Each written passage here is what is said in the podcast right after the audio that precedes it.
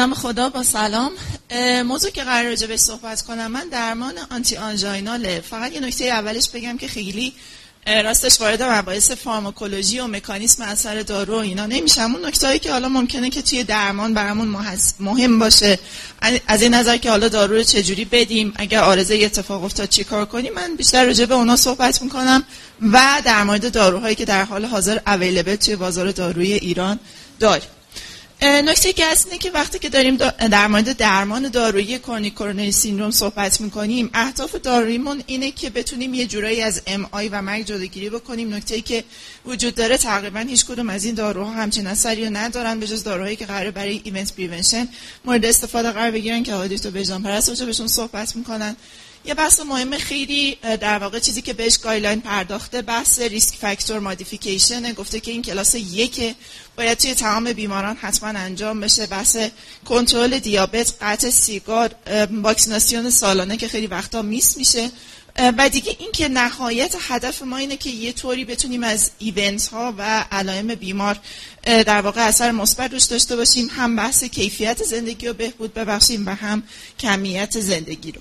دو تا چیز اصلی که من می‌خوام راجع به صحبت بکنم. علاوه بر گایلان ای ها که یه مقدار قدیمی تره guideline 2019 ای و diamond approach تو درمان stable IHD که مربوط به آقای دکتر فراری هست که در Nature Reviews in Cardiology چاپ شده. یه کامنت اخیرم توی شهریورماه راجع به همین در واقع مقاله بوده که بیشتر راجع به اون می‌خوام صحبت کنم. یه نکته که وجود داریم که گفته که management بیماران chronic coronary syndrome یه multidisciplinary approach ه و اینجا اسم pharmacist هم ذکر کرده که یه ذره pharmacist هم جایگاه براشون پیدا کرده.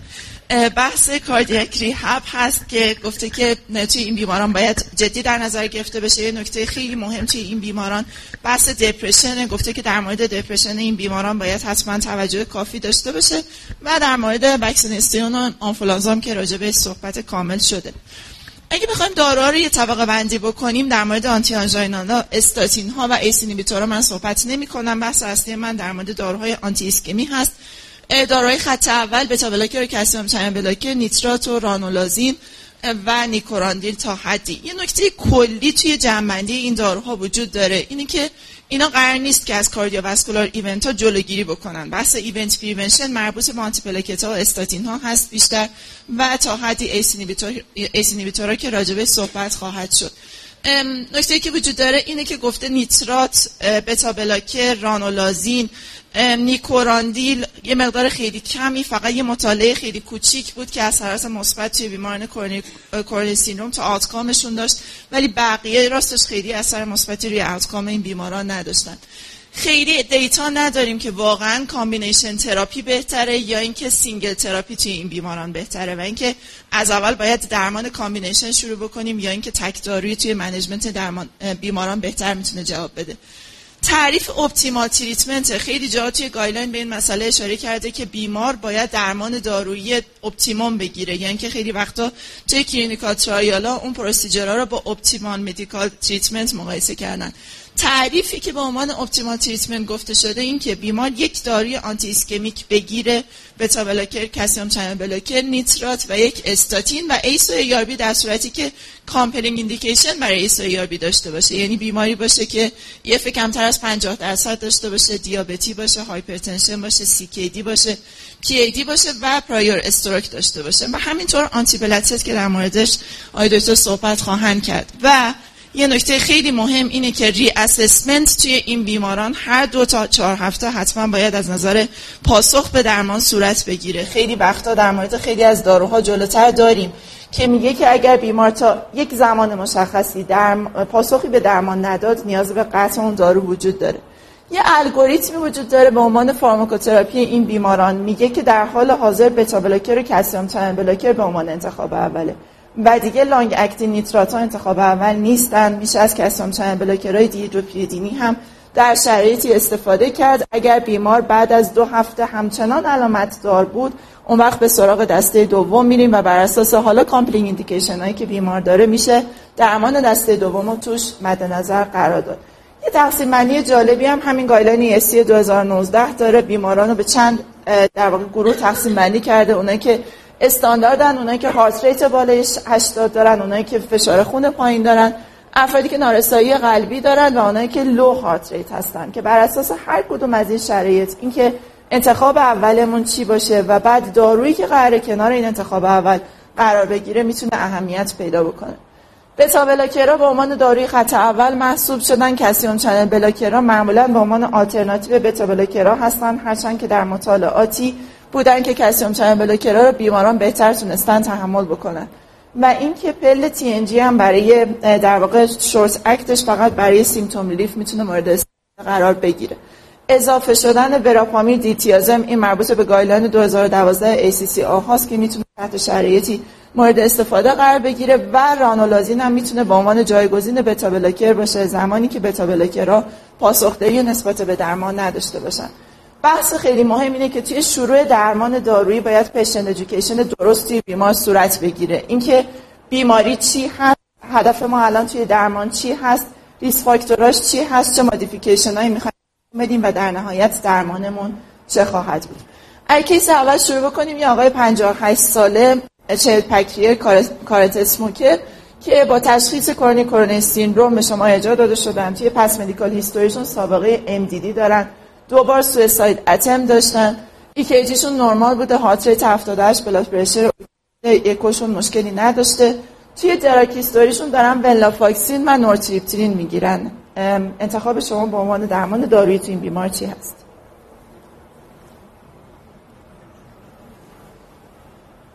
متوپرولول 25 بی دی آملودیپین 5 میلی گرم دیلی نیتروکانتیش 4 بی دی و دیتیازم 120 دیلی.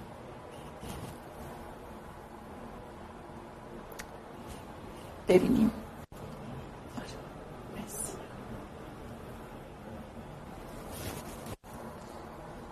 خب diltiazem بیشترین طرفدار داشته بقیه گزینه هم طرفدار داشتن. نکته که وجود داره خب beta blocker بنابراین به عنوان اساس درمان توی شروع درمان گفته توی بیماران chronic coronary syndrome مورد استفاده قرار بگیرن. اگر بیماری علائم نداشت این attempt برای قطع دارو می‌تونه بعد از سه سال صورت بگیره به شرطی که بیمار compelling indication داشته باشه. یعنی بیماری نباشه که hypertensive باشه یا اینکه heart failure داشته باشه. نکته که وجود داره اینه که این داروها طبیعتا تو Prinzmetal angina کاربرد ندارن. می‌تونن به همراه calcium channel blocker به همراه nitrate یا ranolazine مورد استفاده قرار بگیرن.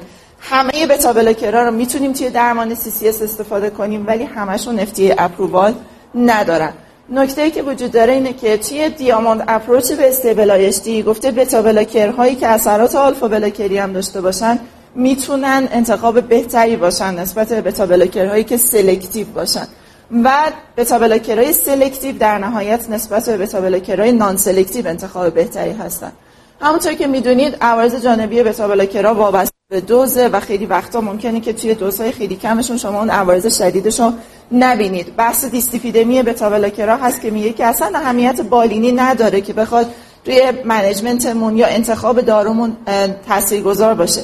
این که میگن بتا ممکنه که علائم hypoglycemia توی افراد دیابتی بپوشونن مسئله خیلی مهمیه که میگه که شاید بتا یک selective توی افرادی که compelling indication دیابت داشته باشن بهتر باشه. هرچند که کارودیلول به اضافه ACE و بی اثرات مشابه بتا بلاکر بتا که بتا یک selective بوده داشته. یه relative contraindication ها و یه absolute contraindication ها رو داریم. همونطور که جزء relative contraindication ها می‌بینید افرادی که severe depression دارن به عنوان relative contraindication بتا بلاکر هستن. دیدن که تعداد دفعات attempt suicide و بتا بلاکر افزایش میده. به خاطر همین شاید کسیوم که بتونه به عنوان انتخاب بهتری توی این بیماران مطرح باشه. به عنوان absolute contraindication افرادی هستن که severe bradycardia داشته باشن به شرطی که پیس میکر نداشته باشن. اگر بیماری پیس میکر داشته باشه contraindication ی برای دریافت بتا بلاکر حساب نمیشه. توی pulmonary disorder ها میگن که اگر بیماری در حال حاضر با acute در واقع علائم ریوی حاد مراجعه کرده در اون صورت فقط بتا بلاکر منع مصرف داره. توی COPD منع مصرفی برای بتا بلاکر نداریم. مطالعه اخیر توی نیو انگلند چاپ شد که دیدن که افرادی که بتا بلاکر می‌گرفتن ممکن بود احتمال حملات COPD توشون بیشتر باشه ولی هنوز با توجه به اون در واقع life saving که بتا بلاکرها حتی توی بیماران COPD هم داشتن می‌تونن توی management موثر واقع بشن. در مورد دیابت صحبت کردم. بحث peripheral artery disease هست. که میگه که اونایی که اثرات vasodilatory دارن دوباره توی بیمارانی که پیدی همراه دارن می‌تونن انتخاب بهتری باشن. اینکه حالا بخوایم هر کدوم از این داروها رو انتخاب کنیم چه dosing ی ازش استفاده کنیم نکته که وجود داره اینه که آتنولول الان خیلی توی هیچ کدوم از management های در واقع cardiovascular توصیه نمیشه. بر اساس کاپلان توصیه شده که کلا دیگه اصلا از آتنولول استفاده نکنیم. متوپرولول دارویی که خیلی زیاد ممکن ازش استفاده بکنیم به صورت BID توی chronic coronary syndrome توصیه میشه که ازش استفاده بکنیم. حد اکثر دوز دارو تا 400 میلی گرم. بنابراین می‌تونیم جا داره که دارو رو افزایش دوز بدیم. کارودیلول دارویی که 6 و 25 میلی گرم BID. توی افرادی که heart failure نداشته باشن می‌تونیم شروع بکنیم. حد اکثر دوز دارو 50 میلی گرم BID. نکته ریزی کارودیلول داره اینه که اگر فردی obesity داشته باشه نسبت به اثرات کارودیلول مقاومت نشون میده. و شما نیاز دارید که دوز بالاتر ببرید نسبت به بقیه افراد.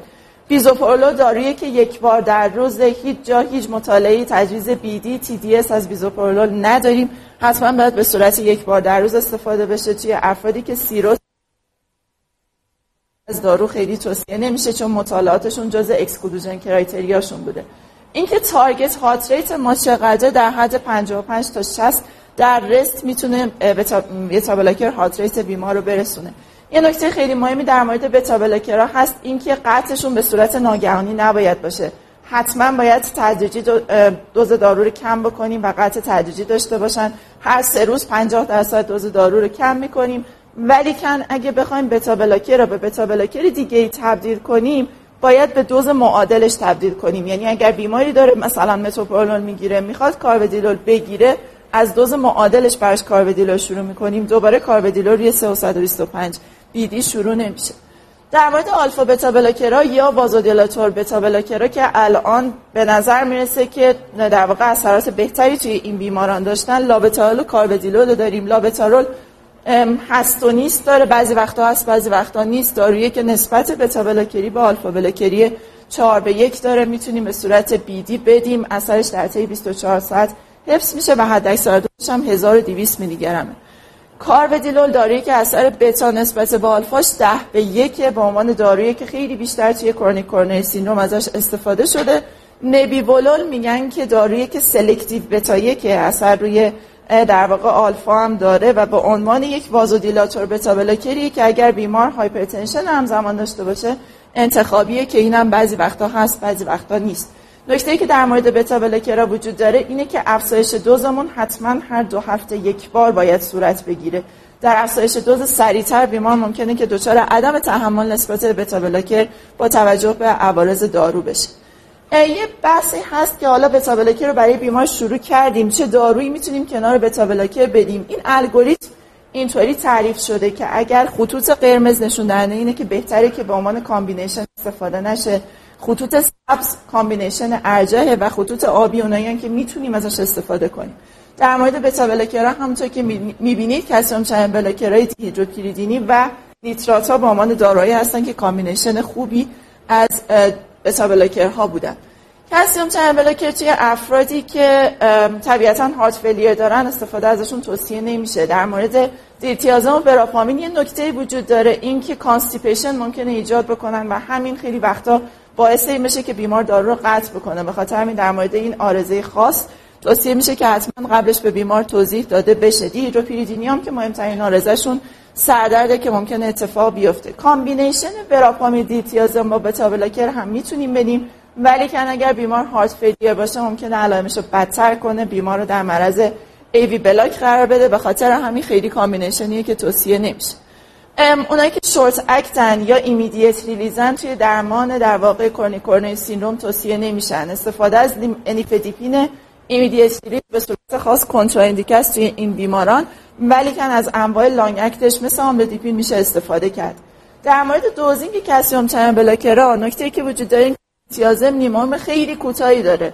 اگر می‌خوایم دیتیازم به بیماری بدیم فواصل تجویزش آیدیه در فواصل تجویز کمتر خیلی کاربردی برامون نداره. می‌تونیم دوز دارو رو افزایش بدیم. مگه اینکه از شکل استرایش دارو 120 میلی گرم استفاده کنیم که بشه یک بار در روز داد. وراپامیل ایدئال برامون اینه که اس بدیم. ولی کن توی جی یه جا گفته که میشه بیدی هم داد ولی کمتر از بیدی واقعا دیگه اندیکاسیونی در مورد آملودیپین یه نکته که وجود داره اینه که دارویی که نیمه عمر دینامیکی 24 ساعت و کینتیکی 64 ساعت داره. به خاطر همین توصیه اینه که حتما باید وانس دیلی داده بشه و اینکه دارو به صورت منقسم کلا جایی در درمان نداره. حد اکثر دوز دارو هم 10 میلی گرم بیشتر از 10 میلی گرم هم اثر بیشتری نداشته.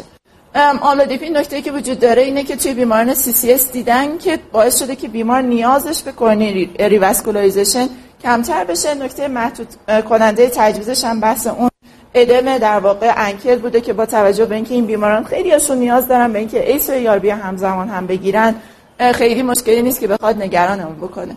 نیفدیپین long act هم میشه توی این بیماران استفاده کرد. dosing 30 و 60 میلی گرم داره و در نهایت تا 120 میلی گرم هم میشه این رو رسوند. در مورد combination calcium channel blocker اگه دیهیدروپیریدینی باشه بهترین تاثیر زمانیه که با beta blocker به صورت همزمان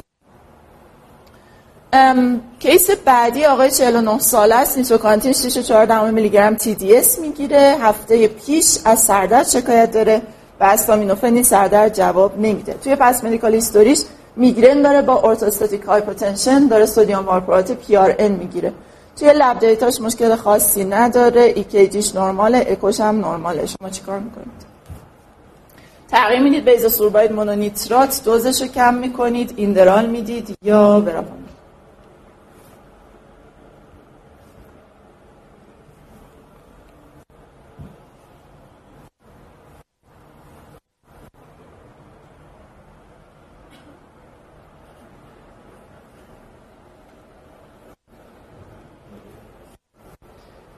C تبدیل به پروپرانولول 10 میلی گرم TDS.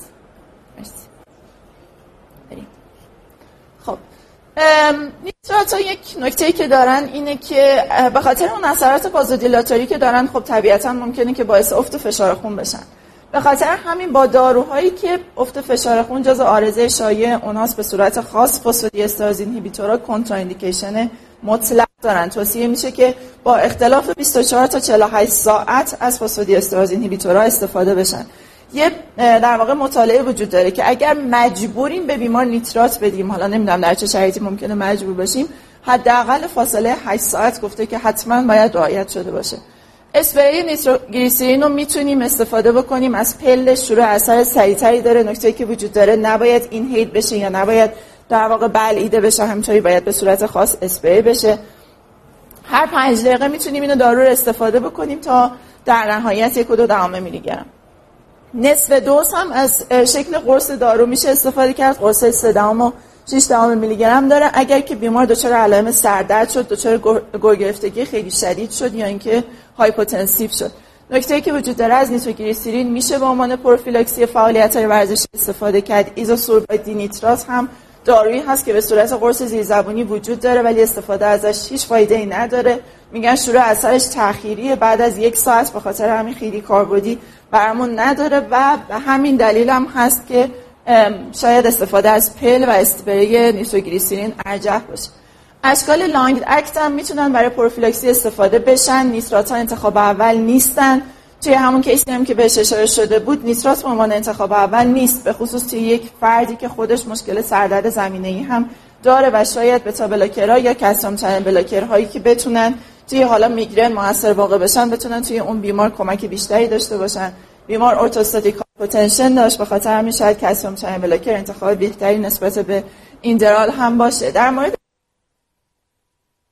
اینکه یه nitrate free interval 10 تا 14 ساعت حتما باید براشون در نظر گرفته بشه. این nitrate free interval منظور nitrate tablet free interval. با توجه به اینکه دارو اشکال آهسته رهش داره طبیعتا نمیشه که nitrate free interval واقعی 10 تا 14 ساعت داشته باشیم. یه مسئله خیلی مهم شروع درمان نیترات ها خیلی باید تدریجی باشه. قطع درمانشون هم خیلی باید تدریجی باشه. همین باعث میشه که بیمار بتونه علائمشون رو علائم ناشی از سردرد این بیمار این داروها رو بتونه در واقع تحمل بکنه. توی severe AS توی افرادی که hypertrophic obstructive cardiomyopathy دارن استفاده از این دارو توصیه نمیشه مثل افرادی که heart rate خیلی پایین دارن یا heart rate خیلی بالایی دارن.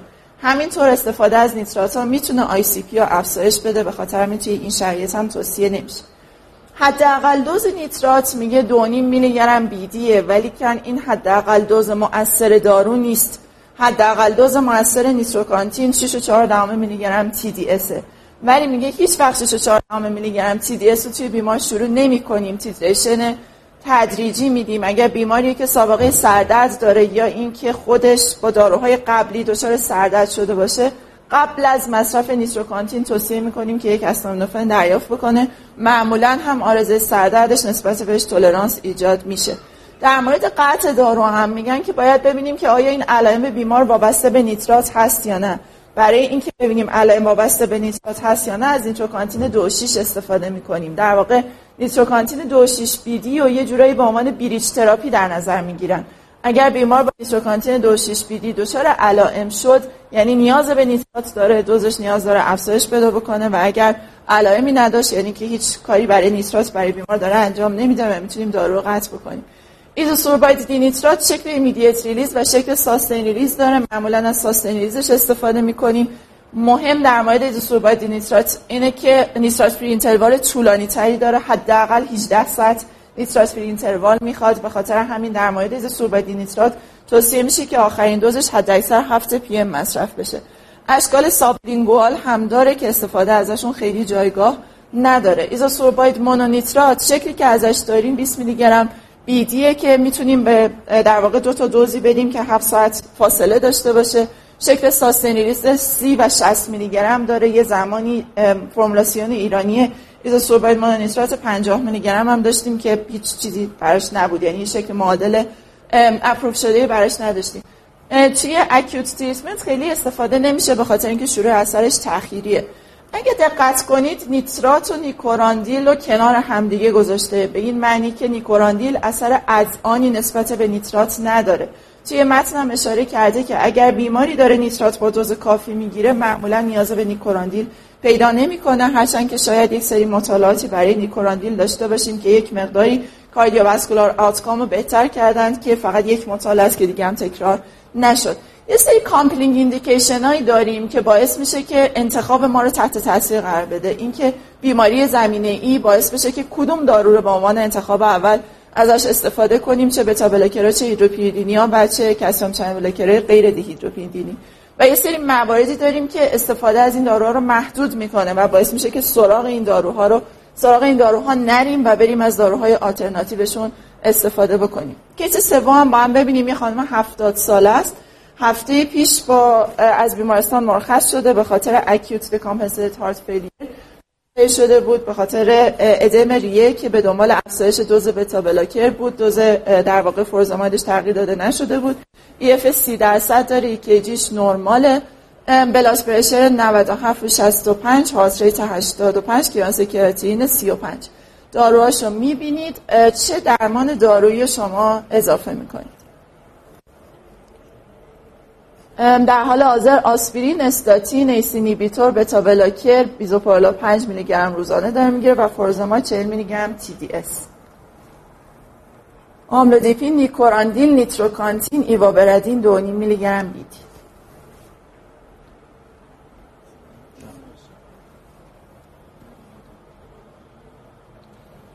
میشه ببینیم جوابا لطفا نصف رد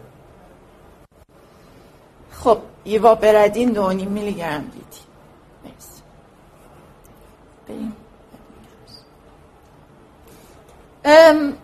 دقت بکنید ایوابرادین هم توی این diamond در واقع جایگاه داره ولی جایگاه ایوابرادین فقط مربوط به بیمارانی بوده که نارسایی قلبی داشتن. توی بقیه شرایطی که chronic coronary syndrome همزمان داشتن خیلی جایگاه نداشته و با عنوان combination توی این افراد مورد استفاده قرار گرفته. نیکوراندیل یه سری اثرات مثبت متابولیک داشته. نکته خیلی مهم بود اینه که توی مطالعاتی که نیکوراندیل دادن خیلی نتونستن دارو رو ادامه بدن. به خاطر اینکه دچار ulcer شدن serious skin یا mucosal یا eye ulceration ایجاد شده و اینکه تا حدی توی یه دونه مطالعه که توی Lancet 2013 چاپ شد اثرات مثبت قلبی عروقی باهاش دیدیم. در مورد رانولازین نکته که وجود داره اینه که خیلی روی development ایسکمی اثر نداره بیشتر مربوط به در واقع consequence ایسکمیه که می‌تونه موثر باشه. جز اینکه 500 میلی گرم BD داره می‌تونیم تا 1000 میلی گرم BD هم افزایش بدیم. توی نارسایی کبدی کلیوی نیاز به تنظیم دوز داره. یا آرزه خیلی مهمش علاوه بر عوارض گوارشیش کیوتی پرولانگیشنه به خاطر همین با خیلی از داروها می‌تونه معنی مصرف یا اینکه نیاز به احتیاط مصرف داشته باشه اگه بیماری خودش کیوتی پرولانگ داشته باشه یا اینکه داروهایی مصرف کنه که روی متابولیسمش تاثیرگذار باشن می‌تونه که دوزینگ دارو رو تحت تاثیر قرار بده. لیست این داروها خیلی زیاد هستن به خاطر همین آگاهی از بقیه داروهایی که بیمار داره مصرف می‌کنه خیلی می‌تونه مهم باشه. طبیعتا داروهای سایکیش کدومشون قابلیت تجویز با رونولازین تقریبا ندارن فلوکینولان ها ندارن آمیودارو ندارن. هزینه خیلی بالایی داره به خاطر همین. حتی توی خود اروپا و آمریکا هم خیلی جایگاهی نداره و همونطور که می‌بینیم هیچ اثر کاردیوواسکولاری در واقع نداره. توی مطالعات هموگلوبین ایوانسی تونسته کاهش بده. بحث combination therapy زمان ما تمام شده. در دو دقیقه فقط بگم که beta blocker نیترات ها به عنوان combination خیلی خوبی بودن. جفتشون به هم دیگه تونستن کمک بکنن. calcium channel blocker و beta blocker و دیهیدروپیریدینی و calcium channel دیهیدروپیریدینی و beta blocker تونستن اثر خیلی مثبتی توی این بیماران داشته باشن. توی افرادی که فشار خونمون پایین باشه طبیعتا low dose beta blocker استفاده می‌کنیم یا low dose آملودیپین به عنوان انتخاب اول استفاده میشه. ایوابرادین اگر که بیمار نارسایی قلبی همزمان داشته باشه می‌تونیم ازش استفاده بکنیم. توی افرادی که heart rate پایین داشته باشن beta blocker ایوابرادین و هر چیزی که اثرات در واقع کاهنده heart rate داره توصیه نمیشه. و در نهایت این یه شکل خیلی جالبی داره که بیماری چه بیماری همزمانی بیمار داره بجز chronic coronary syndrome heart failure داره ضربان قلب پایین داره ضربان قلب بالا داره blood pressure پایین داره. یعنی که hypertensive و توی هر حالت میگه بهترین انتخاب چیه؟ بهترین combination چیه؟ چه combination ی توصیه نمیشه و در نهایت چه دارویی contraindicate است و نباید ازش استفاده بشه. خیلی ممنون از توجه